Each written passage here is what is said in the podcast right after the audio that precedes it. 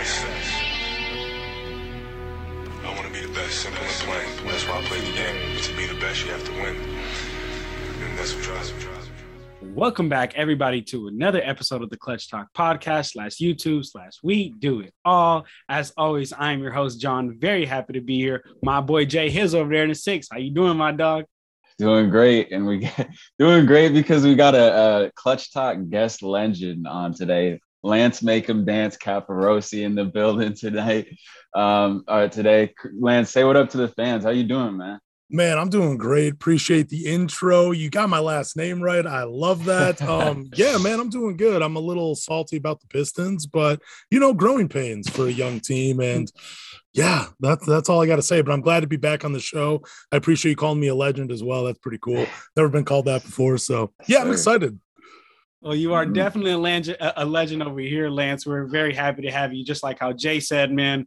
But uh, for, for, for the fans, you know, for those of you guys that are new, you guys that you know recently subscribed, Lance has been a long time, a long time guest here. Lance actually has his own podcast at the the Everything Pistons podcast, man. So I'll link everything, all of Lance's work down below in the in the description. Uh, so make sure you guys go check that out, man. But if all that's out the way, you guys ready to get into some hoop talk? Absolutely. Yes, sir.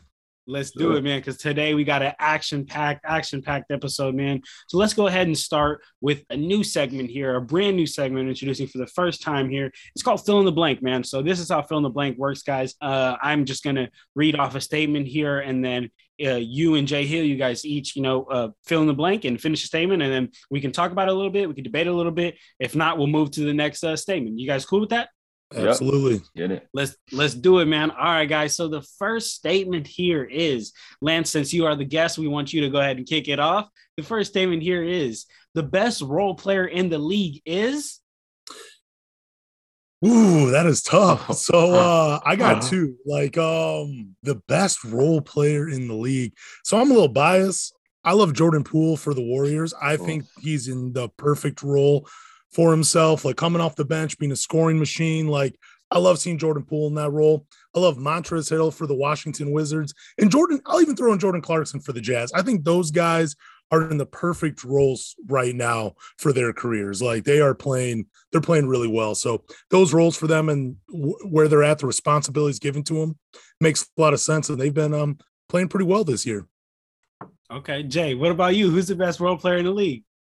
I want to say Jordan Poole, but I mean Lance took it right out of my hand. But I'm gonna go with uh, kind of maybe a shocker, but I'm gonna go with Ricky Rubio. I think he's been playing. Uh, he's been a great, you know, piece, great veteran piece for the surging and soaring Cavs right now. Um, just helping their backcourt, doing what he does, like playmaking wise, defensively, and I just feel like he's been an anchor and a go-to guy that they can rely on to do what he does, like off the bench. And if he needs to spot start, he's right in the lineup as well. So Ricky Rubio's been killing it um, and kind of having a career revival or like one of the best seasons of his career. So yeah, definitely Ricky Rubio for me. Absolutely, man. That, that, that, that's a surprising answer, but that's a great answer, Jay. Ricky Rubio really has been stepping up and doing that uh, role player role, man. You know, when when you're needed, you step up, and when you're not needed, you're able to take that back seat, man. But I'm gonna go with a different player. I'm glad we all kind of got different players here. I'm gonna go with Mikal Bridges, man. I mean, Jay knows I talk about Mikal all the time as really being a key vital role player to that Suns team. Uh, can score when he needs to score, understands when to take the back seat, but also does it on the defensive end. Can really bring it on the defensive end and help them with his length and just guard really. I wouldn't say one through five, but I would say one through three very confidently that Mikal can mm-hmm. guard, man. So I think I think that's a great role player in the in the, in the league, man. But all right, so if uh if there's nothing else to add to down, we could we, we can move to the to the next statement that we got here, man. And that is all right, guys. So the numbers are growing. Okay, so the numbers the numbers continue to grow. But as of yesterday, which which was Saturday, the Saturday, December 18th, 80 out of the 86 players who have entered the health and safety protocols, 70 have happened this month 70 mm. happened this month. Me and Jay talked about this on the last episode. I just it was just we talked about it real quick. What are the chances of a bubble? So here are we here here we are again. Jay and Lance, the chances of a bubble happening this year are Ooh, I'm going to say there's not a good chance for a bubble. I think if anything, the NBA will like amend their um, safety protocol rules where I think they're talking about it now too, where if you tested positive but you're asymptomatic, you only have to have one negative test and then you'll be able to play again. I think they'll head more in that route. I mean, these guys are healthy individuals, you know. I mean, we haven't heard of any too extreme cases coming from NBA players. So I just think instead of a bubble, the NBA will reevaluate how they're monitoring all of this going forward. I think that's more I mean, a bubble would be kind of cool to see. I'm not going to lie. I, I, enjoyed it last time, but uh, I don't know if there's going to be a bubble. I don't think there will be a bubble this year. I just think the NBA will reevaluate how they test players and what the rules are going forward with positive cases. Yeah, I'm right there with Lance, like 10, 20%. I think it's low. I think, you know, they they saw what it did last time and it was good, I guess successful. But I mean, being away from your family and and away from like what you know was tough on a lot of players and they they spoke about it. So i think they're going to try at all costs to avoid the bubble uh, this year. So I, think it's just pretty low. Yeah like i said 10% 20% and everything that lance said on that one on that front yeah, man. You know, I, I, I really, I really want, I really don't want there to be a bubble just because of you know the fans make the game so much more exciting. The fans bring a whole different aspect to the game, and I mean, we can also go. We could, we could purchase a ticket and go. So you know, so the, uh, so, so, so that's cool. But the only thing that I think that the NBA is, is, is taking into account, and Jay, you brought this up on the last episode, was that money, baby, because you know money rules the world, man, and money yeah. talks. And the NBA don't want to go two seasons with losing all of that uh, ticket revenue, food revenue, and all of that, man. So I'm gonna go ahead and side with you guys on on the chances of the bubble uh, happening again is low, man. But all right, so then so so uh, uh, let's let's keep it pushing, man, and let's talk about the next uh the next fill in the blank here, and that is the Pacers' most valuable trade asset is. Oh, Sabonis. Yeah. Easily, yeah. man. I think it's, oh, yeah, I think it's Sabonis, yeah, man. I, he can do a little bit of everything. He can be a centerpiece on offense. He's not great defensively, but what he does offensively outweighs all of that. I mean, Miles Turner, he's a nice piece, but he doesn't move the needle in the win column quite like a Sabonis does. So I'll say Sabonis is the most valuable trade piece. You yeah, um, yeah, Sabonis and and I'm thinking of it the the war from the just I'm, I'm thinking of it from the Warriors perspective. Like you give up Kuminga and maybe Wiseman for a guy like Sabonis and and maybe move that championship lead closer. Like that, I already think they're a favorite. You know, or they have a really good chance to contend for a title without him. But you add him to the equation, I think you really got to think. But anyways, no, Sabonis is definitely the most best player out of that bunch and asset. Um, to answer your question. I okay. will say though, Miles Turner though is very underrated by a lot of fans. Like I don't know, I appreciate his game mm-hmm. and what he brings to a basketball team. I don't know if a lot of fans do. He's still pretty young, I believe. I think he's only around like 25 years old, and he can shoot the three. He can protect the paint. Like he can do a lot for a basket on um, for a basketball team. And I just think a lot of people are underrating his value value to a new team. Mm-hmm. Absolutely, absolutely, man, and it, it's definitely interesting to to hear your guys' take on this because I know when we did our uh, our uh, roundtable episode, you know, with Oku and Junior, uh, again, you know, uh, blind blind shout out, blind plug. Go check out that last episode. Uh, when we did when we did that episode, oh, you know, Oku said Miles Turner is a real plug and play player because I mean, any any team can take a big man that is going to bring about like three to four blocks a game, you know. So that so mm-hmm. so that so, so, that's huge. But I definitely understand what you guys are saying uh, about Sabonis. But I'm actually not going with Sabonis nor Miles Turner. I'm going with Malcolm Brogdon actually, man. And the reason why I'm going to go with Malcolm Brogdon is because I think he's a smart, savvy, uh, veteran point guard in this league. And a lot of teams need that. A lot of championship teams need a point guard to be able to run the team, to be able to set up the offense, or even or even be able to go get a bucket on your own. And I think that Ma- Malcolm Brogdon can do all that play some defense and be a smart team leader, man. So I think that I think uh, uh, Malcolm Brogdon could draw a lot of uh, a lot of attention from from these teams that are missing, uh, you know, a, a, potential key starting guard or even a, off the bench guard. Like, can you imagine a Malcolm Brogdon on the on the Nets instead of a Patty Mills? I mean, that team just mm-hmm. becomes all instrumentally better right there, man. So, all what, right. Okay, what what do you think? Just for both of you, question like, who, who do you think out of their pieces that they got to trade, who do you think's gone first out of LeVert, Miles Turner, Brogdon, or who do you think like for sure is gone?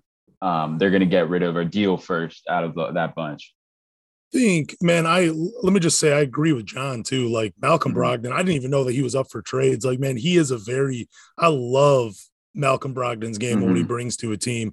But man, I'm gonna stick with Sabonis. That's my answer, and I think yeah. he'd probably be the first to be moved because I think some teams watch him play, seeing what he's done for Indiana, and say, you know what, we could do a little bit more with him.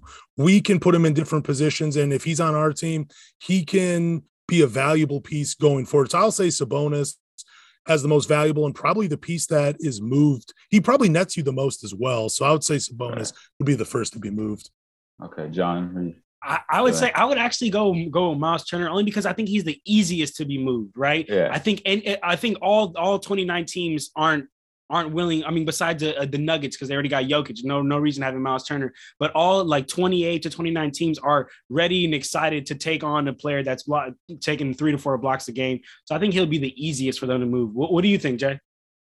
Uh, I, am gonna go with Sabonis, um, just because I, I personally think his his skill set is could be used more because just his playmaking and I think he can be serviceable. He's not the greatest defender, but he in the right system, um, he can be uh, he can be serviceable defender. Like he the effort is there, is what I'm trying to say. So any team could use that. So I'll go with Sabonis. Um, I also, um, I also think some teams look at like Nikola Jokic and think, I'm not come saying Sabonis is on his level, but right. similar kind of skill set, you know, like Absolutely. he can get some buckets, he can rebound, he's not the greatest defender, but he can also run, you can run your offense through him where you know that he, if you give him the ball, he's going to make the right decision with it. Mm-hmm. So I think he's kind of a poor man's Jokic, and a lot of teams that are probably watching thinking like, hey man, we see what this guy's doing in Denver.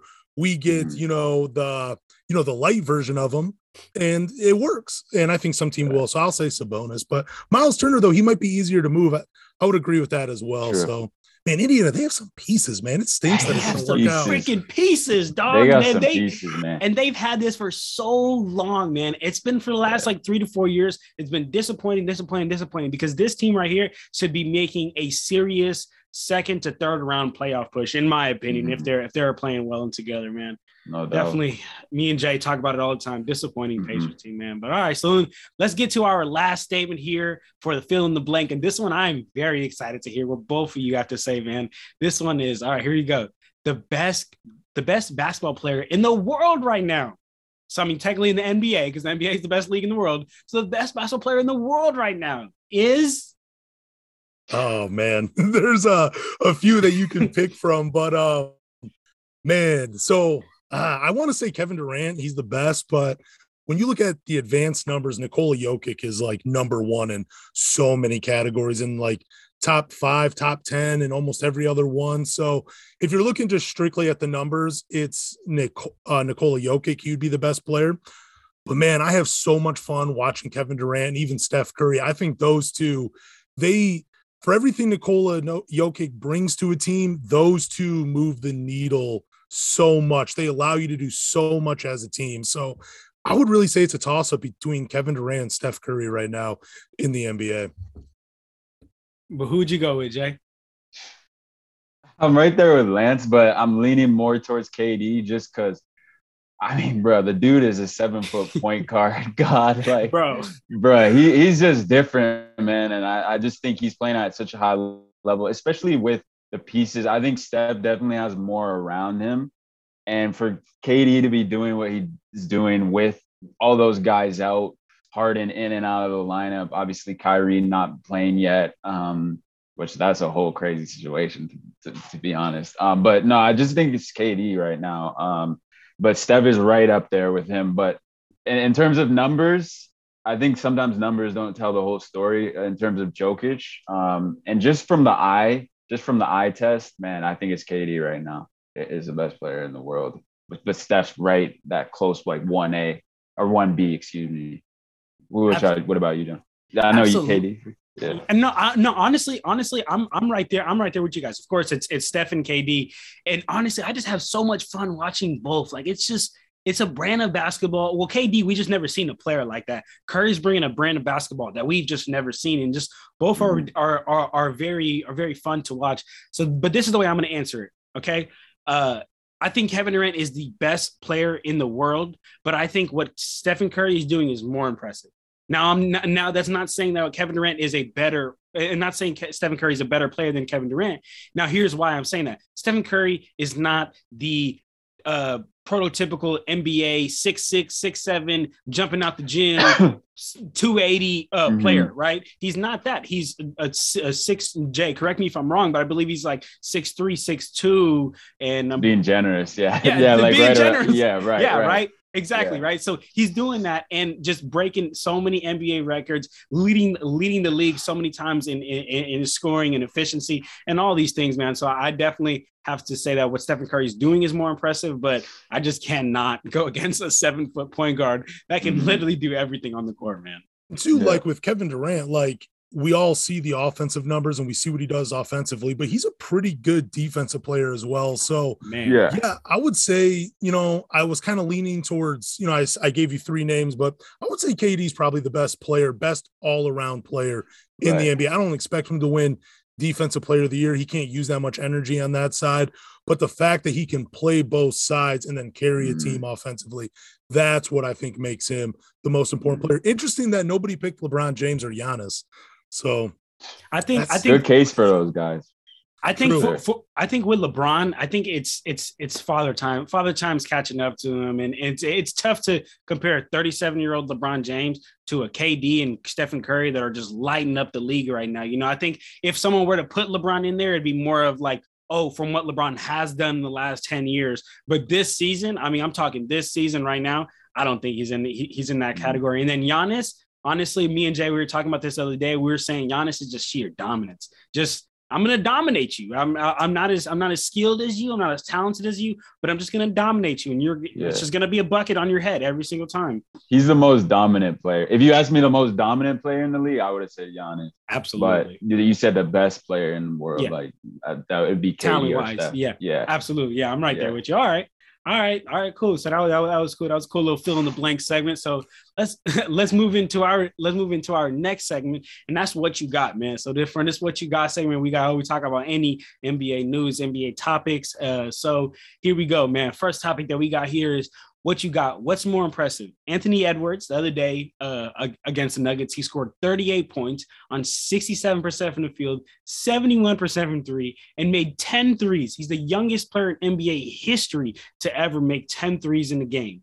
Is that more impressive, or is Gordon Hayward? Gordon Hayward the other day against the Spurs had 41 points on 79% from the field. He that's the highest uh, field goal percentage in Hornets history. So what you got? What's more impressive, Anthony Edwards' game or Gordon Hayward's game? Both history-setting games. Ooh, man, it's it's Anthony Edwards, man. 10 three pointers in a game, those numbers, that many points, it's definitely Anthony Edwards. And he's doing it as like a I don't, I mean, I think he's probably like what six three, six four. I know they I think mm-hmm. they list him at like six five, but he's he's a short guy doing putting up numbers like that. Yeah. So yeah, I'm always like, I always think it's more impressive when a shorter guy does something than a taller guy. So yeah, I'll give it to Anthony Edwards, but that's nothing to turn your head on towards Gordon Hayward. That's a hell of a game as well. I'll give it to Anthony Facts. Edwards. Jay, Facts. Yeah, I'm I'm going with Anthony Edwards, Lance, on this because number one, it's his second year in the league, and he's doing it. And I, what I love, I'm loving what I'm seeing from Anthony Edwards is like last year, and even this year to a certain extent, his shot selection was extremely questionable. And now I figure I see he's figuring out and starting to understand getting being able to score at all three levels, whether it be three pointers, the mid range game. And I mean, we've seen what he can do at the rim, like above the rim finishing. So uh, just seeing that growth from last year to this year and then putting that into in in that effort and that performance that night with eight threes, man, I think that was incredible performance from uh from Ant. So that you gotta go with that. Yeah. What's up, Lance? Oh, I was gonna say also, you know, who Anthony Edwards is playing with. He has some big names like Karl True. Anthony Towns, um, Malik Beasley, not the more not really a household name, but that guy can get buckets as well. Mhm. And then, you know, D'Angelo Russell, another bucket getter. So being Mm-hmm. able to put up those type of numbers, that scoring output with those shooting splits, that's impressive in itself. And again, Charlotte, you know, it's you don't even. I mean, they got LaMelo, they have Mikal uh, Bridges. Wow, I can't believe I'm just playing Miles Bridges, and then Gordon Yeah. Hayward. So it's, you know, I mean, there's a little bit more meat on the bones in Minnesota than there is in Charlotte for that type Mhm. of uh, scoring performance. Absolutely. I'm I'm right there with, with both you guys, man. I'm I'm with Anthony Edwards on this. And I think honestly the biggest thing that I keep like just going back to is the, the, the kid is 20 years old. he's not even yeah. 21 yet. like he's not even 21. Like that's insane to me, dog. And he just he he puts up a, a, performance like that, and it's just it's extremely impressive. I mean, and Gordon Hayward's like how you said, Lance is nothing to laugh at, nothing to scoff at. It's mm-hmm. something very very uh, history setting, very important. But I just think that what Anthony Edwards is doing at this level is just it's crazy, man. It's crazy. All right, so Cool. So let's let's move on to our next uh, what you got here, and that's you know. So we just we talked a little bit about Curry and KD. Uh, we just saw that K, we just saw KD recently reclaim that number one spot in the Kia MVP race. But like how Jay Hill was saying, Curry remains in that one A right. I mean one A one B section right there, very close for second. But who will bring it home? What you got? Who will bring home the MVP? Oh man, that's tough. tough I would if the season ended today, I think it's a two man race between Kevin Durant and Steph Curry. I think what both of them are doing is equally as impressive, especially with KD still, you know, I mean, he did have an Achilles injury. You know, I think it is this his first year after the injury? Because if it is, man, it's it's his in a heartbeat. So yeah, I would say right now, if the season ended, it would be Kevin Durant that wins MVP by like a slight edge over Steph Curry, just because the Warriors, they have that experience. They have a few more pieces. The Nets are playing without Joe Harris. Um, Kyrie Irving's been out. Um, they lost DeAndre Jordan a little bit. They have a bunch of new faces in Brooklyn. So they're asking KD to do a lot more than what Steph Curry's asked to do. So I would give it to KD as the MVP. Yeah, no, I'm I'm right there with you. And I think just yeah, if you the season ended today, I think it would be KD specifically because the reason I say that is because yeah, he's playing with less. I think he really wants it. Like the reason he left Golden State was he wanted to be that guy. And especially with all these guys out, Kyrie, James Harden, he's put in the like he's getting all the minutes. He's playing for extended amount of time. And I think for Steph's sake, you know, he's getting rested. He has his rotation where he's getting far less minutes or like a good amount of less minutes than uh, KD. And I think he just wants to save his body for the playoffs. And I think Steph's right now, he's at a point in his career and just the type of player he is, unselfish is he'll give up that MVP. He'll, he'll let KD get it, but I think he really wants that that fourth ring, man. So that's how I'm feeling about it. But I give it to KD right now. Okay, man. I, honestly, guys, I really, I, I'm am, am going to give it to KD. Oh, on the fact that he has less and he's really out there still doing it and really carrying this team. I mean, the the the other the other day I watched the Nets game and we had uh, Kessler uh, Kessler Edwards, just a bunch of players that no one really knew about, and KD's out there playing with them, making them seem like good role players that, that have been in the league for for some time. But I just don't want to just skip over and and I guess not acknowledge what what's what Steph is really doing for that MVP race. Not, but not only individually. We see his number of individuals. You, you could just go on Basketball Reference and see what he's doing individually. You could just turn on the game any night and see what he's doing individually. But it's what he's doing for his team. It's what it's, it's how he leads his team on not only on, on on the defensive end, but as far as what are you doing in the locker room, as what you're doing when you're off ball. Jay talks about it all the time he does not stop running. He passes the ball, running around everywhere. You know, those are those are that's very important, man. You know what I'm saying? Like that's that's that's key for your star player to be doing. I mean, we know we know I know, and I don't mean to bash players like James Harden, but we know players that are just so much more talented than everybody. They seem sometimes to have that attitude. It's like, all right, like here's the ball. I'm gonna just stand up, you know, chill. Whenever you need a bucket, come give me the ball again, and I'll score. And they because they they're just that good. But Curry's that good and brings the attitude, man. So I mean, all around uh, Curry's got a very good case, but just on the fact that Kevin Durant's leading a bunch of no names to the first the first seed in the in, in the East is just extremely important, man. So all right, mm-hmm. all right, that was that was that was that was cool. So then, so let's get to uh to our our second to last here for what you got. This this is more of just uh let me know who who you would pick in the situation. But if you guys needed a game winning shot, let's say you're in a half court set, you're taking the ball out of bounds, like like that Damian Lillard shot he hit on uh, on Paul George and wave goodbye, right? So let's say you're in that situation. Who do you want? who do you want for the game winning shot? Would you rather have Devin Booker or would you rather have Luka Doncic? Who you got? Can I take Austin Reaves for the Lakers? I'm kidding. I'm kidding. Um, out of those two, whew, man, That's so tough. That's That is tough. really tough. That is really tough. I want to say Luka, but uh, I'm, I might take it. I might give it to Devin Booker. Man, he there's just something about him that just you. I would feel more confident with him taking the last shot than almost any other player in the NBA. So it's just more of like if I don't really, I don't really know what I'm judging that on or anything, but like. Luka, I think he would make the right decision in the final seconds of a game. But if it comes down to hitting one big basket to win the game, I'm taking to Devin Booker. I've seen him do it a few times already, so I'm taking Devin Booker, man. He has that Kobe in him where it's like, even if he's having a bad game, you know, yeah, I don't care if he's missed 20 shots. I want him to take that last shot for me. Yeah. I'm feeling that same way, Lance. Like about just that Mamba mentality. Like Devin Booker, not to say Luka doesn't want it. I mean, Devin Booker wants it more. I feel like he just wa- he he demands the ball. He he he's cool with missing. He's he he. But I think he just knows he's gonna make it, and that's what I want from between the two. Um, and I just think he had he's getting he can get to his spot at any time. Whereas Luka, I think he's foul baiting and doing this. Devin Booker can get to wherever he's whatever spot he wants to on the floor at any time, and I'm extremely confident in that. So I'm gonna go with D Book in that. Absolutely. I'm right. I'm right there with both of you guys going with D Book. He's just uh both are, I mean, of course, professional scorers, but D Book is just on a whole nother level. Like how you said, Lance, D Book could be 0 for 20, but that 21st shot, he's gonna take it like he's been 20 for 20. And that and that Mhm. kind of that kind of mentality, like like how you said, Jay, that's that Mamba mentality that just you can't you can't work that. You gotta you just have it or you don't, man. And and D Book got it, man. But all right, so then so then let's go to our our last little our last little uh, statement here for the what you got segment. So guys, look, the Nets are leading the league right now with 10 missing players because due to COVID. The Bulls are second with seven. The Knicks are in third with fifth, and then the Lakers are are are in, Standings. are the Lakers are in fifth. Yeah, standings for COVID. A bad. That's a bad standing. huh? And then Yeah. the Lakers have five players out.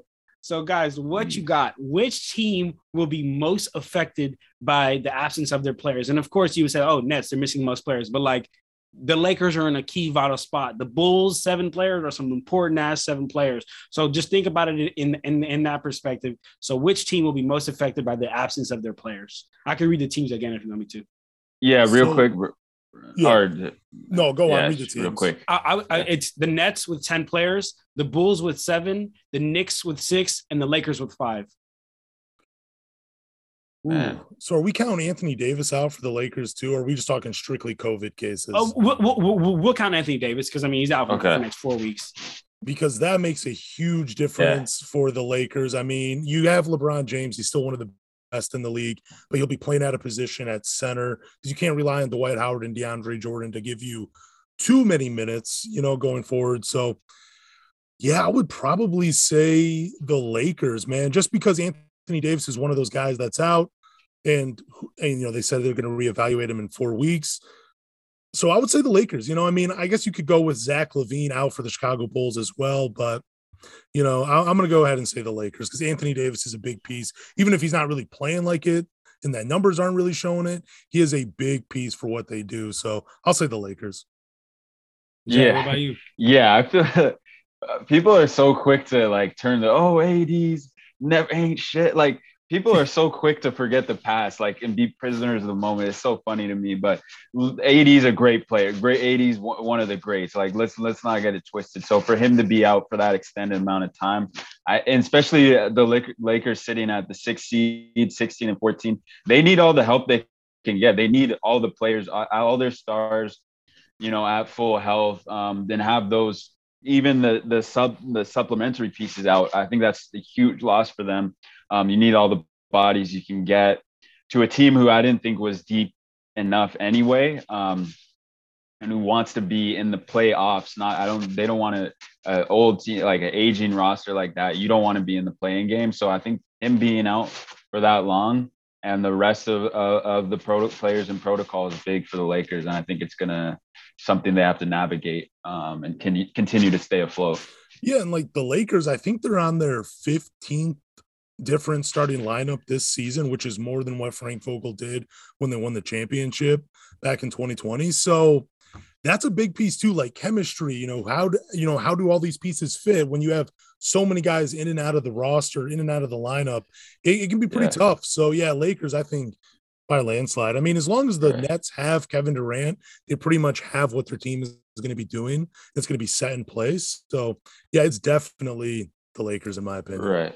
Okay, so you know, you know what, guys, you guys are such good uh, debaters, and you guys so, you guys are so good at what you do. You guys convincing me. Because honestly, coming into this, I had the Bulls because the Bulls just had Demar, Zach, uh, Lonzo, AC, just had so many important players, and like Demar, Zach, and Lonzo and AC. That's kind of like what runs the Bulls. But I mean, as you guys are talking, I'm thinking to myself, like, man, I mean, AD is is a catalyst to this Lakers team. If the Lakers team goes as AD goes, and the Lakers haven't been going because AD hasn't been going. And with now him being out for the, the, the next four weeks and maybe even more, because like how you said, they're going to be reevaluating him in four weeks. I think that, that, that they're definitely going to be uh, going to be most affected by, by, by their players' absences, COVID, injury, and, and all that, man. So all right, cool guys. So while we're on the lines of talking about the Lakers, then let's just talk about that mishap that happened on on Friday. The Lakers, Lakers lost. The Lakers lost to the Wolves 110-92.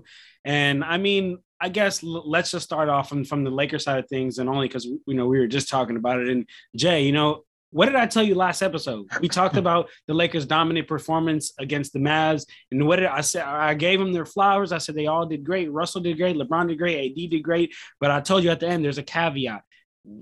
I want to see what next game is going to be like because they have lacked consistency throughout the season and lacked consistent effort throughout the season so many times. And if you're a Lakers fan right now, you got to be pissed off, man, because after a dominating performance like that, they turn around and do something like this, man. I mean, you could you could see it from the beginning. The effort was just off. Like the their body language was off. It seemed like they didn't want to be there. They weren't boxing out, missing easy like defensive rotations, getting caught several times on on on back cuts and getting caught just standing up, man. You know, I, I know I know AD he he went down with that ankle injury with like two minutes left in the first, and that definitely took the life out of the Lakers. But I just I mean this is just a little interesting point that I I you know I noted here on my notes as I was watching the game. The Lakers actually went on a run. They went on a 9 and 0 run when AD went out and then when AD came back in, they lost that run and because and, when AD came back in, he looked unengaged. And then he came back and sprained, and then now we know he sprains his, his MCL. But the Lakers go and when go on a run with AD off the court, and then AD comes back on the court, they lose the run, and then Minnesota go on a 22 and 7 run and really blow the game open in, in, in, the third. So honestly, guys, I mean, we could talk about it a little bit, but like I, I'm starting to just question if AD's okay. Like if, if he's mentally okay, because what's going on? Because I'm watching the game, guys, and I'm just seeing lack of effort. I'm seeing body language. I'm seeing loose balls going to other end. He's jogging for it and then stops jogging. Like that's just uh, no effort. That's just no effort. But uh, I don't know if you guys, you know, w- w- want to talk about some things from from the Lakers side of things, from from from the Wolf side of things. But just just a really a, a horrendous game, man. Yeah. Oh, uh, go on. Yeah. Uh no, I mean mine's not real quick shout out. Just Isaiah with two A's, Thomas, man. I, I love Isaiah Thomas. Lance's Isaiah Thomas as well. Two of like my honestly my favorite. I love small guards. Um, two of my favorite of all time, and to see him back uh, in the, an NBA court with a team and and put in a great had a, a solid game for the Lakers, 19 points, you know, um, and 41 percent, and getting a chance to be back in the league that was great to see.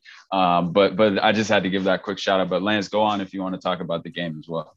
Oh, I was just gonna say in terms of that game, yeah, I'm going with I'm I agree with John. Like it just seemed like the Lakers weren't really into it. I was watching a little bit of it and Defensively, they didn't get back. They let a lot of easy baskets by the Timberwolves. I mean, Karl-Anthony Town looked like he should have been on the 75 greatest players list mm-hmm. over Anthony Davis. Like, yeah. Karl-Anthony Towns, he's been kind of quiet this year a little bit in terms of, you know, him being an all star big man. Like, I haven't really heard too much about him.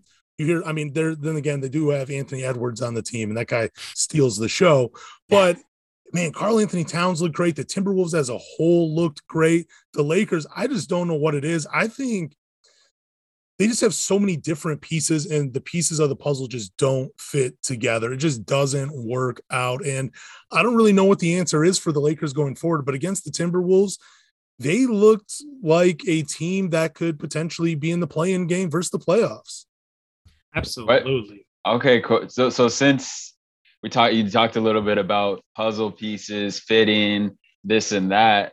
I have a question for you, Lance, because there's someone, a certain someone in a team that said they're interested in trading and they're open to trade talks for a certain player, and that certain player is Jerami Grant. And one of the teams interested was the Los Angeles Lakers, Lance. So, what do you think about that fit? Who would you want back if you're the Detroit? Are you entertaining that? And kind of talk a little bit about that and those rumors. Oh man, everybody wants a piece of Jerami Grant. That's what it seems like. And you know, for the right package, I'm willing to let him go. You know, I mean, I don't make those decisions, but I'd be okay with Jerami Grant on a new team. Depends on what I'm getting back. Mm-hmm. Um, yeah, I think he fits in with the Lakers, but really, I just think they had the formula even going into the team, going through the season last year. Mm-hmm. You know, you had to get rid of a couple of those personalities because they weren't all meshing, but really what the Lakers need, they need to find guys that are okay with less roles on a team. You don't need a bunch of all-stars. We've seen it time and time again. Like it just doesn't seem to work. You want guys that accept a role, whether it's at the end of the bench, in the starting lineup, playing 15 minutes a game. And they really just don't have enough of these guys that are willing to accept a lesser role and look at the bigger picture, which is a championship. But in terms of Jerami Grant, like I'll be honest with you, the Lakers, they don't really have anything on this team that I would want in return.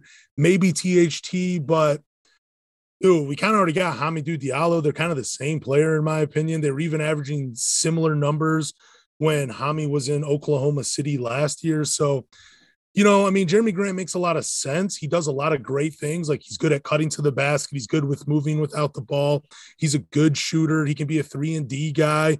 He can play both forward spots. But man, in terms of a package, there's not enough coming back from Los Angeles for the Detroit Pistons to accept that, to accept any trade for Jerami Grant. I'll just leave it at that. Yeah.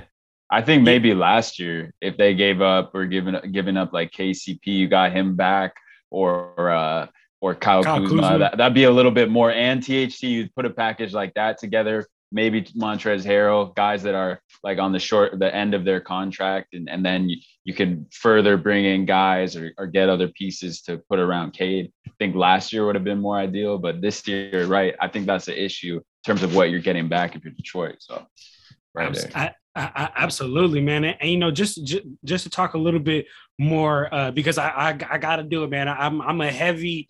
If you're if you're messing up, I got to come down on you, man. So I got to come down real quick on Westbrook and LeBron, and because of their lack of aggression. I mean, I always critique Westbrook for in the games where he shoots more than Anthony Davis when they both play the whole game. I'm I always critique AD. I'm like, you should never be letting Russell Westbrook shoot more than you. Now I always critique Westbrook because he should not be trying to take more shots than Anthony Davis is. But the game that we need Russell Westbrook to be aggressive and take those shots. He doesn't. He decided to take a back seat. AD played 20 minutes. Russell Westbrook played 30 minutes plus, and they both only took seven shots. LeBron James, when when AD went down, I really thought like, all right, cool. I'm not worried. LeBron James is gonna just absolutely take over.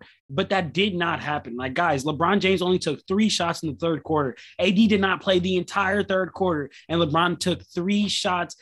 He ended up in on 18 points, 10 rebounds on 38% from the field. But I mean, to me, if you have players like if you have your best player, I mean LeBron may be your most important player, but AD's the best player. If you have your best player out, everyone and their moms need to step up, man. So I just I I am just definitely disappointed with the Lakers performance overall. And then just, I just want to add this in there because I mean I was watching the game with my mom, and my mom looked at me. My mom was like, do you think maybe the Lakers need to fire the coach? And I was like, yes, Ooh. they do. Even my mom said it. My mom just don't even watch basketball. That's like cool, that. mom. That's for real, huh? Even my mom was like, do you think the Lakers need to fire their coach? I was like, yes, they very much do, man. So mm-hmm. just a very uh, uh, embarrassing performance from the Lakers. And then just to touch a little bit on the Wolves side of things, I mean, Karl-Anthony Towns, I mean, you said it, Lance. It looked like he belonged in that top 75 team, man. 28 points, 10 rebounds, five assists, three blocks on 55% from the field, 80% from the free throw line. He had it his way wherever he wanted, man. And to be real with you, he could have had more. Like he could have had more points, but the Wolves opened up the lead so large in the third quarter, it allowed him to rest because, I mean, he had 23 at half he had 23 points at halftime. He ended it with 28. So I mean, he could have arguably went for a, a, a, 50 burger. But what's up, Lance? Oh, I was gonna say, in the energy that Karl-Anthony Towns was playing mm-hmm. with, like he was just feeling himself in that game. Like you could tell that he took that matchup with Anthony Davis personally, and just something clicked where he's like, you know what, I'm on. I, I got to do something for my team, and he yeah. put him on their back, and he did it. But I want to go back to the Lakers just real quick. I think Two, what they need to have is, I mean, LeBron James does a fantastic job of this, but he's probably going to be playing center a lot going forward with Anthony Davis out. I think he's played like 96 minutes as a center this year for the Lakers, and they're they're expecting that to go up. They need to find a guy, and they have him on the roster in Rajon Rondo.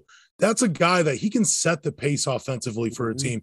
He's not much of a scorer, but he's a guy that dictates where the ball goes very like he knows where it needs to go. Like he's going to feed the high hand. He's going to put guys in the best position. And I think they might need to make a lineup change. I'm not saying taking Russell Westbrook out of the lineup or anything, but I'm saying try to find, you know, in the lineup where Rajon Rondo can go and have him run the team for a little bit. Have LeBron play the big spot, have Russell Westbrook play off the guard and play off of Rajon Rondo. They're already doing it with Talen Horton Tucker and Russell Westbrook, two guys that I think are very similar in play style.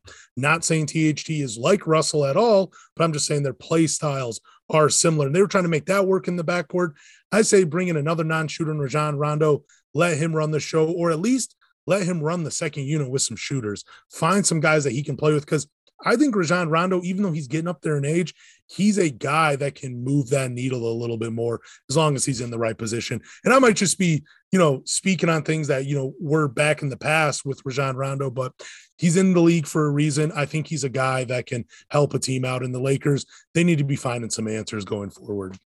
No, Lance, yeah, I mean, you're you're not speaking from the past at all. You're you're you're speaking truth, man. And that's the same thing I think. I think the Lakers need to be playing a lot more Rondo and allow LeBron to have right, especially right now, less on ball duties and be able to run the lane more and just be able to do that, man. I mean, it, it, this was a great game for KAT and the Wolves, man. Definitely a disappointing game for the Lakers. But but I mean, you know, the, the, you win some, you lose some. But you know, the, the the day goes on. 82 game season, man. So let's let's see, man. But Jay, do you, you got any games that you want you want to talk about for the for the weekend?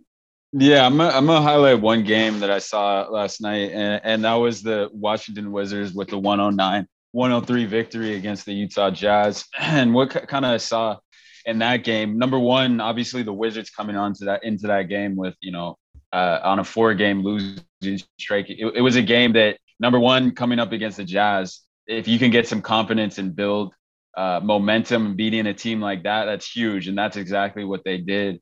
Um, and it, it, was just a dominant performance by the Wizards, a team who hasn't been playing the best basketball, and it, it was kind of kind of question answering time for them. Are they going to be able to rewrite this uh, rewrite the ship there, start playing better basketball after you know having such a hard uh, hot start at the beginning of the season. And to where talks are now is bradley beal going to resign? You know we saw heard him answer that question like i got to be selfish and think about myself and, and see what happens next. Um, and not really saying yeah I'm, I'm here to stay. So to get a win like this this could, could potentially be something they uh, could build on but let's just talk about a little bit about the numbers.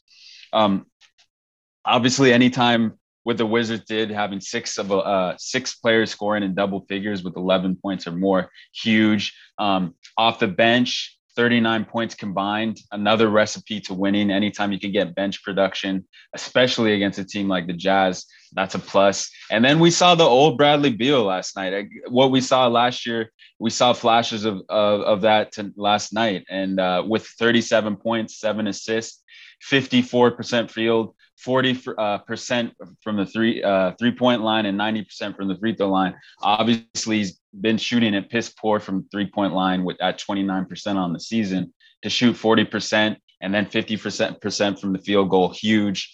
Um, Dinwiddie continues to struggle 0 for 7 0 points uh, 0 for 0 for 3 i mean he's just been having a rough go of it um, there just honestly their backcourt's been struggling in this time that they've they've had but um the Jazz uncharacteristically had 15 turnovers, shot 63%. Man, just just a recipe for disaster for the Jazz, and then the, the Wizards were just playing great basketball on their side, and something they can look to continue building on. But uh, I don't know if you guys have anything to add or, or saw anything that game that stood out to you, man.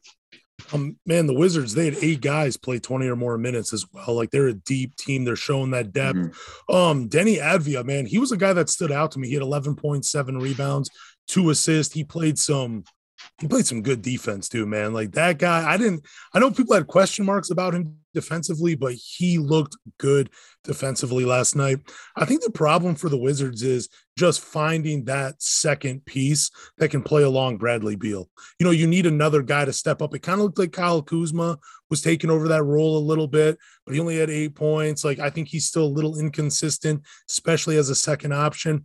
You have Montrezl Harrell, but he's kind of limited to what he could do offensively, even though he's having a great bounce back year, despite how he played last year for the Lakers you know, Spencer Dinwiddie, I mean, he does a little bit of everything but scoring, and they need someone to score. So they have all these different pieces, but they don't have that second fiddle that can play next to Bradley Beal. And I think that's really what hurts them. I mean, I love all the pieces. Like they have, in my opinion, the pieces to that a championship team would want. You got guys that know their role. They're going, they've accepted that. They've accepted the responsibilities you've given them, but they just don't have that second guy that can take them over the top. So that's what I really think the Washington Wizards are missing this year.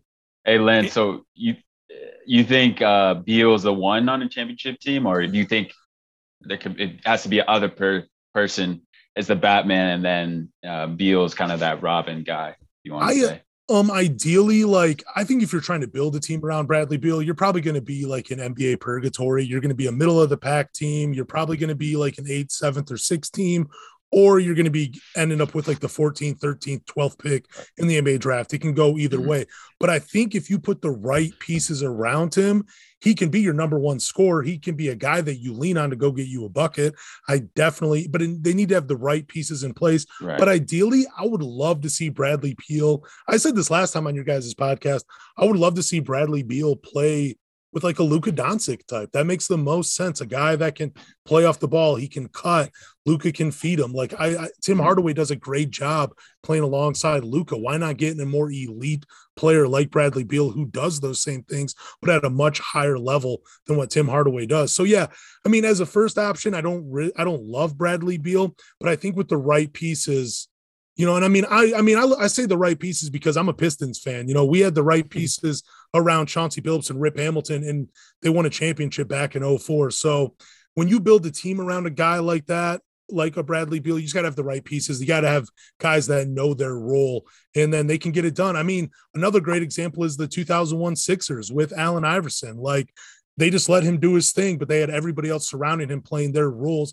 And I think that's another way they can get it done. But the Wizards don't have all of. They just, if you are going forward with Bradley Beal, you need to have the right pieces, which I think they have the right pieces in place, but you need to have another guy that can go out and get you a bucket when, you know, another guy they can rely on. So there's a few things missing for him. But I guess to answer your question again, I don't love Bradley Beal as a number one option. I like him as a number two, but if you put the right pieces around him, you know, you can have some success.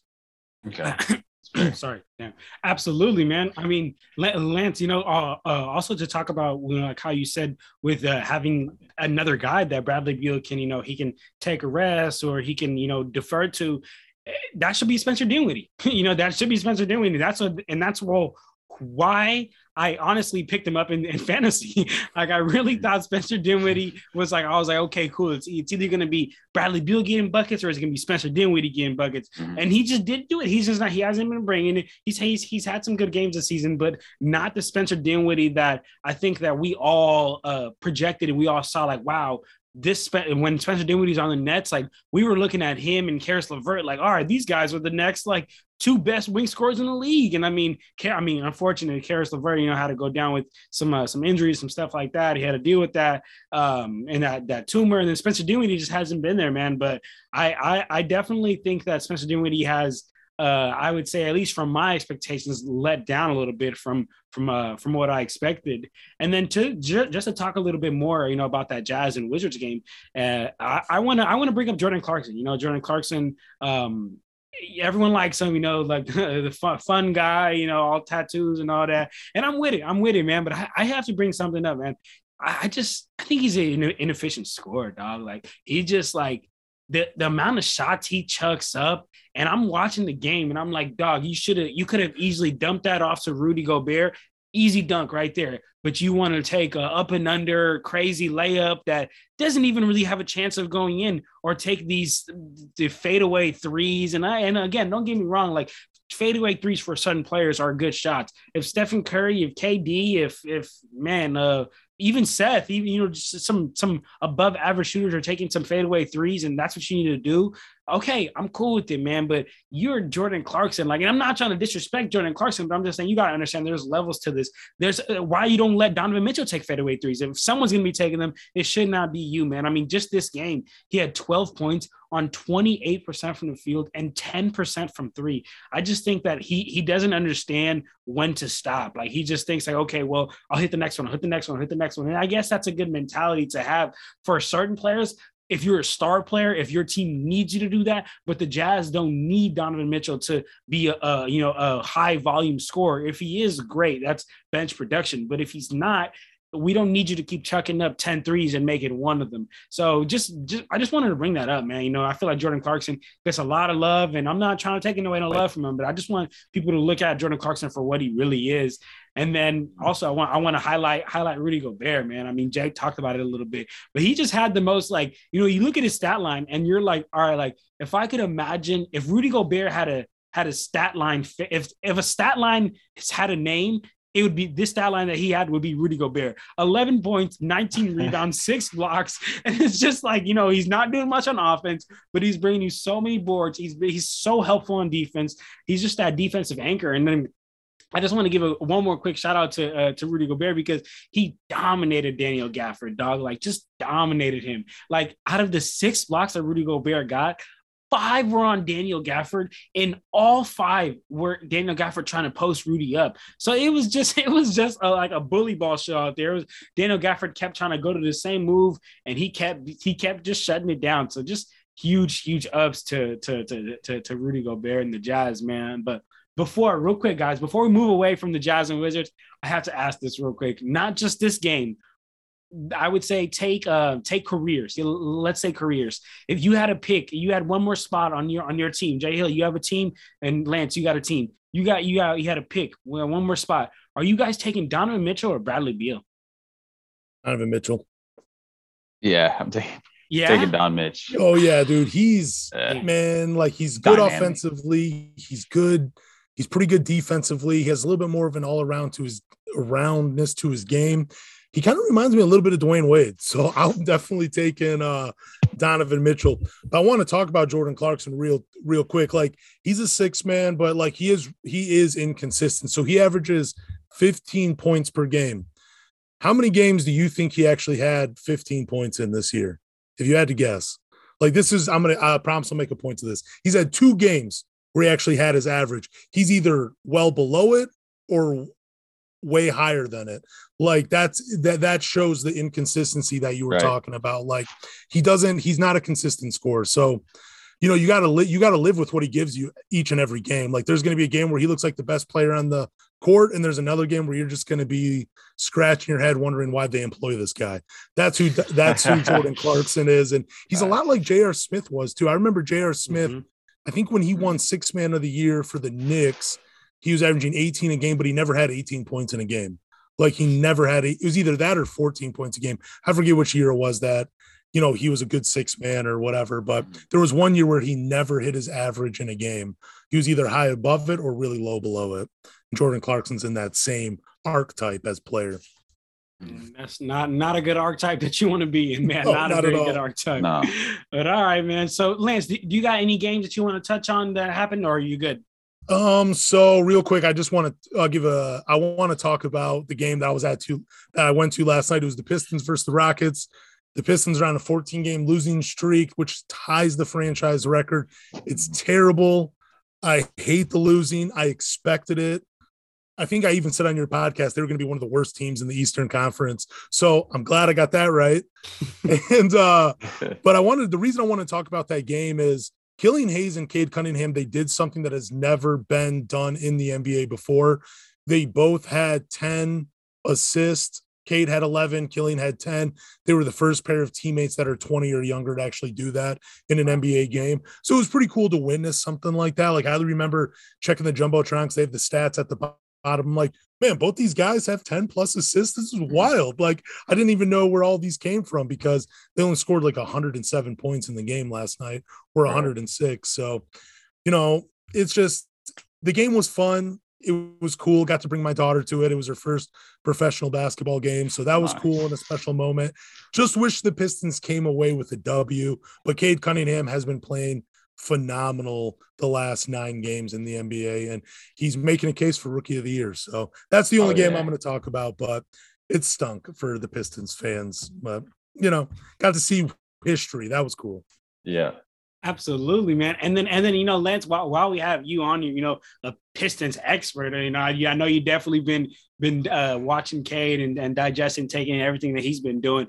Me and Jay, I mean, the fans know we are huge on Evan Mobley. We are a big Evan Mobley guy. Uh, we think he's probably going to take home the uh, the Rookie of the Year. But, but but how do you feel about that? You know, from from from a, a Pistons fans perspective.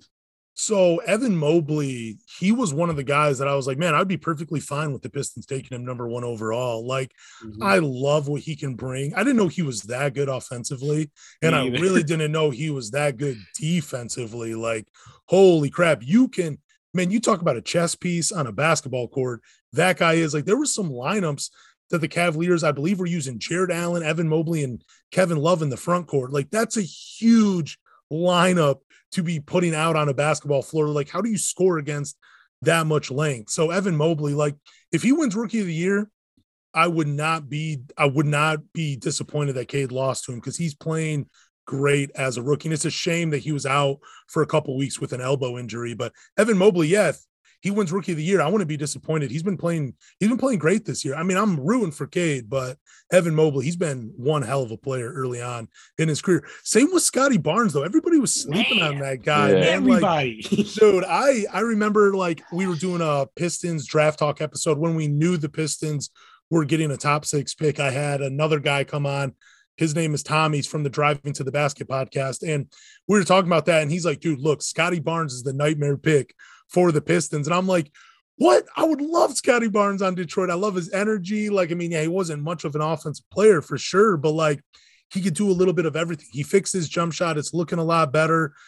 Man, I you know, I, I don't mean I don't always toot my own horn, but I, I'm glad I was right about Scottie Barnes going forward. He has made me look like a genius. So yeah, Scottie Barnes, like that's another one of those guys that I wouldn't be disappointed if he won Rookie of the Year either. Like he's been playing great for Toronto. So, yeah, man, this rookie class has been a lot of fun to watch. This rookie class. What's up, Jay? Yeah, no, I mean it's interesting uh, that we're talking about the rookie class because there's something I wanted to bring out, bring up uh, when it came to this, and I was talking to John about this. So you know, you talked about Lance and, and John, you guys were talking about the top four picks. But there's one particular player you didn't mention, and which brings me back to 2003. And I'll bring I'll lead tie it back into why I'm bringing this up. The first pick in the 2003 draft was LeBron James, as we know, by the Cleveland Cavaliers. And Lance, sorry to say it, the second pick in the draft for, was the Detroit Pistons with the the man, the myth, the legend, Darko Milicic. And then the third the third pick was Carmelo, obviously by Denver, Chris Bosh um, at four, and then uh, to the Raptors, D Wade at five. So switching it, pushing it now back to this past year, the 2021 draft. The Pistons obviously took Cade Cunningham. Jalen Green went to the Houston Rockets. Evan Mobley at three to the Cleveland Cavaliers. Scottie Barnes at four to, to the Toronto Raptors. And the reason I say that is because out of the four, those four players, I personally think that Jalen Green is the worst uh, out of those four in terms of future and in terms of like they the Rockets, I believe, took the biggest risk out of seeing upside. I think he can be a great player, but so far he hasn't shown that. Um, obviously, he's injured right now, but out of those four, I believe that the other three have uh, the potential to be the better players. And I think maybe Houston might have made the mistake that uh, Darko Milicic, maybe not on that level. Darko yeah. Milicic had some serviceable years uh, he was part of that championship team. I guess that's the, his best best career achievement. But um, but I think that that Jalen Green will be the worst out of those four, in my opinion. Um, just in terms of. But how are you feeling about oh, that? I was gonna say, like the championship was great for Darko, but the amount of money he made in the NBA, right. that was the real win right there. From I think you yeah. came away with like 64, 68 million dollars. But no, Jalen Green, man, it's funny, man. Like I've always like I go back and forth with this. Like I love when a guy is you know, confident in himself, where like, you know, I mean, borderline cocky, whatever. That kind of bothers me. And Jalen Green, man, I was I was rooting for him, even though he said all that stuff about Detroit, like want to be the number one overall pick. There's nothing going on in the city. That was a slap to my face because Detroit mm-hmm. is an amazing city. So, you know, I mean, where I'm basically going with that is, yeah, right now he looks like the worst of the five picks for sure. Yeah. And but I think he'll be all right. I think he'll be a pretty good scorer. I don't know if he'll be leading the league in scoring like what some people said. Mm-hmm. Like, I think he'll probably be closer when it's all said and done. He'll probably be a pretty good starter in the NBA. I don't know if he's the franchise guy that people thought. I mean, Cade certainly looks like a franchise player. Evan Mobley looks like a franchise player. Scottie Barnes looks, I mean, like I said, he looks solid. I don't know if he's a franchise player, but I know he's a piece mm-hmm. to, you know, I know he's a piece to a contending team down the line. Jalen Green, jury's still out on him and everything. But yeah, man, like it, it's kind of funny, you know, because a lot of Houston fans thought they came away with the right player and mm-hmm. he's just, you know, he's hurt right now, unfortunately, but man, he has not looked good being number oh, two no. overall. Man, no. not at all, man. But all right. So so that so I just wanted to you know talk to you you a little bit about that, Lance. You know, having Pistons expert here with us. We had to we had to talk talk a little bit of Cade Cunningham and the rookies with you, man. But all right, so guys, let's move on to our last last and final segment, man. And that's and, and that's player of the week. I'll go ahead and kick my player of the week off, man. And I know I saw every single play. He was kicking the Lakers' butt up and down the court, and that's Karl-Anthony Towns, man. I mean, the last 10 games, he's just been a monster 27 points per game, nine rebounds, four assists, one block, one steal on 52% from the field, 38% from three and 75% from the free throw line. He's he's been leading his team to wins. He's been bringing that energy that you were talking about, Lance. And honestly, that's all you can really ask for. You know, a lot of a lot of people used to say Karl-Anthony Towns is soft. Karl-Anthony Towns doesn't bring that energy, but that's what he has been doing this in this in this past season. I mean, th- this season and the, especially this past week, he's been bringing it, bringing it on the energy end, bringing it on, on the uh, efficiency end. And honestly, my, my, my player of the week goes to him, man. But Jay, you, you got your player of the week ready, or you want me to kick it to Lance? Yeah, I'm gonna go with mine. Uh, a team who I, mean, I'm sorry, player who they didn't win all their games, but I thought he's playing an extremely high level. He's a night to night triple double uh, threat now and that's Fred VanVleet um, with two big performances, one being against obviously an underman Warrior team last night, and then against the Brooklyn Nets, the class of the East. Uh, I, I, thought he had a great, efficient uh, a week for, for the Raptors. Um, obviously, 27 points last night on 60% from the three point line, 52% from the field goal, uh, 12 assists, three steals, one block seven rebounds, and then against the Nets, putting up 30 piece, 31, um, 43% from the field, uh, 42% from the three point line, four rebounds, nine assists, two steals. So he's getting it just done on both ends of the floor, um, leading that bunch. You, the Raptors had a slower start, have been uh, struggling with some injuries and guys being out, and I, I think Fred's just been the catalyst and the leader that they needed to fill those shoes of Kyle Lowry. And I think he's been doing a great job of that. So that's why he's my player of the week for this past week, man. All right, I'm a little biased with this one, but I'm going to share him anyways, and that is Cade Cunningham. So, okay, the last six in the last six days, his he had 26 points, eight rebounds, six assists, three steals, one block. It, it was a loss, but he shot 63% from the three point line, 50, 50% from the field in that game. Then he came back with 19 points, two blocks, one steal, four assists, six rebounds. Again, another loss, but he shot the ball well. He played well. He looks like he's settling in as that leader of the team. Then last night, he had 21 points, seven rebounds, 11 assists, two steals, one block. Shooting numbers weren't really there, but like again, man, this guy is proving why he was the number one overall pick. So he would be my player of the week. I've just had I've it's been a joy to me, a joy for me to watch Cade Cunningham grow into his role as the franchise savior for the Detroit Pistons. Man, Cade Cunningham yeah. has been nice. I mean, me and Jay He's have been nice. talking. I've been talking about him. I, I tell Jay all the time, whether it's over text or it's in the pod, I say I think Cade is like a Luka, like one of those generational mm-hmm. talents that can do everything on the court. Man, I yeah, Cade, just watch out for Cade, man. He is legit. For man. Sure. All right, man. So I think this is a good place for us to go ahead and, uh, and wrap it up here. Lance, Lance, make them dance. Thank you so much Thanks. for coming on the pod, Lance. Like, honestly, we just love to have you on the pod. You bring great energy, very knowledgeable NBA fan. But I mean, you got any, any last words you want to say before we sign off here? No, man, I really do appreciate you guys having me on, man. Anytime I can do it, I love talking with you guys. This is a fun podcast. You guys bring a lot of different things to talk about. I really got to, you know, just use everything that's up here to talk with you guys and i love that and um yeah real quick just for everybody listening too i just want to say you can follow me on twitter at lance caporossi you can check out the everything pistons podcast same name on instagram and same name on twitter and on facebook if you're a pistons fan just check us out and again man thank you too for letting me come on the podcast and talk hoops with you guys yeah, absolutely, Good, Lance. Yeah, appreciate you having on everything John said, man. We love having you on the show. So definitely be back, man. Yes, sir, man. It. And and for all, like how Lance said, for all the fans, if you guys want to see any of Lance's work, any uh, follow his Twitter, his Instagram, Facebook, uh, follow the, the the Pistons podcast. Everything will be in the description down below. It'll be all be linked down there. So make sure you guys uh, check that out, man, and and go uh, go go show Lance some love, man. But for all the fans, you know, thank you guys. Don't forget to like, comment, subscribe, and that's it, man. We out here, y'all. Clutch Talk out. Peace.